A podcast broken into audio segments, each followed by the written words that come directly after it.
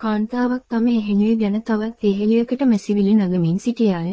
ඒ හැමෝම ඉස්සරහ එයාගේ මහත්තයා ගැන දොස් කියන්නේ. මම ඒකට කැමති නෑ. මගේ මහත්තයා උනත් මෝඩෙක්. මම පාරට බැහැලා හැමදිනාටම මගේ මහත්තයා ගැන දොස් කියනවාද? මගේ මහත්තයා මසුරු කෙනෙක් දසේ මට රුපියල් ගන්න ඕන උනක් බල්ලෙක් වගේ කොන්ද සුද්ධ කරන්න ඕනි. මම මේක මුළු ටවුමටම කියනවද? මහත්තයා තරහකාරයෙක් මට එයා එක්ක විනාඩි 5කටවත් කතා කරන්න බෑ. විනාඩි ගාණක් යනකොට එයා ඒ මාව බයිට් කරන්න. මම මේක මුළු නගරයටම කියනවද? යමින් මොහු අවසන් කළේය.